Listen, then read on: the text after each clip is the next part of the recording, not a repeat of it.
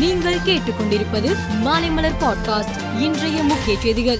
Nungambakkam MOP Vaishnava மகளிர் கல்லூரியில் பிரதமர் மோடி ஆட்சியின் சாதனை குறித்த புத்தக வெளியீட்டு நிகழ்ச்சி இன்று நடந்தது. பிரதமர் மோடி டுவெண்டி கனவு திட்டம் புத்தகத்தை மத்திய மந்திரி ஜிதேந்திர சிங் வெளியிட்டு மாணவிகளுடன் கலந்துரையாடினார். அப்போது பேசிய அவர் உலக அரங்கில் இந்தியா வல்லரசு நாடாக மாறி வருகிறது. மாணவ மாணவிகள் ஆராய்ச்சி பணிகளில் ஈடுபட வேண்டும். நாட்டுக்காக புது புது திட்டங்களை உருவாக்க அரசுக்கு உறுதுணையாக பாடுபட வேண்டும் என்றார். முதலமைச்சர் மு க ஸ்டாலின் வெளியிட்டுள்ள உலக சிக்கன நாள் வாழ்த்து செய்தியில் கூறியிருப்பதாவது அக்டோபர் முப்பதாம் நாளை உலக சிக்கன நாளாக நம் நாடு கடைபிடிக்கிறது. சேமிப்பே ஒருவர் வாழ்க்கையை நம்பிக்கைக்குரியதாக மாற்றுகிறது. சேமிப்பது மட்டுமல்ல அதை சரியான விதத்தில் முதலீடு செய்வது முக்கியம்.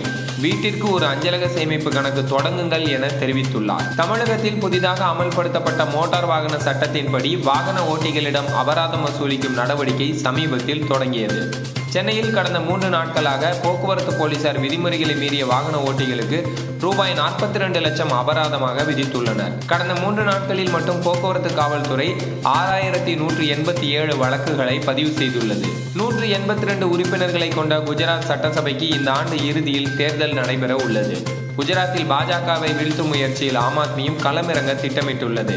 இந்நிலையில் ஆம் ஆத்மி கட்சியின் முதல் மந்திரி அரவிந்த் கெஜ்ரிவால் குஜராத் தேர்தலில் முதல் மந்திரி வேட்பாளரை தேர்ந்தெடுப்பதற்கான கூட்டம் திரட்டும் பிரச்சாரத்தை இன்று தொடங்கி வைத்தார். ஜி டுவெண்டி நாடுகள் உச்சி மாநாடு இந்தோனேஷியாவில் நவம்பர் பதினைந்து பதினாறாம் தேதிகளில் நடக்கிறது. இதில் பங்கேற்க செல்லும் வழியில் சவுதி பட்டத்து இளவரசர் முகமது பின் சல்மான் இந்தியாவுக்கு வருகிறார். இந்திய வெளியுறவுத்துறை மந்திரியின் அழைப்பை ஏற்று சவுதி இளவரசர் இந்தியாவுக்கு பயணம் மேற்கொள்ள உள்ளதாக தெரிவிக்கப்பட்டுள்ளது.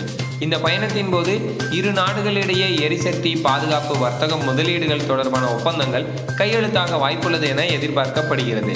பிலிப்பைன்ஸ் நாட்டின் தெற்கே அமைந்துள்ள மாகாணங்களை நால்கே என்கிற சக்தி வாய்ந்த புயல் தாக்கியது. குறிப்பாக அங்குள்ள மகுயிண்டனா மாகாணத்தை பந்தாடியது. புயலை தொடர்ந்து பலத்த காற்றுடன் கனமழை கொட்டியது. இடைவிடாது கொட்டிய பேய் மழையால் பல்வேறு நகரங்கள் வெள்ளக்காடாகின.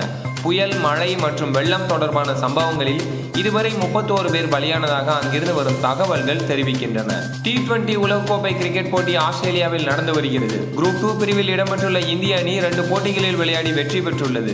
இரு போட்டிகளிலும் இந்திய அணி வெற்றி பெற முக்கிய வீரராக விராட் கோலி செயல்பட்டார்.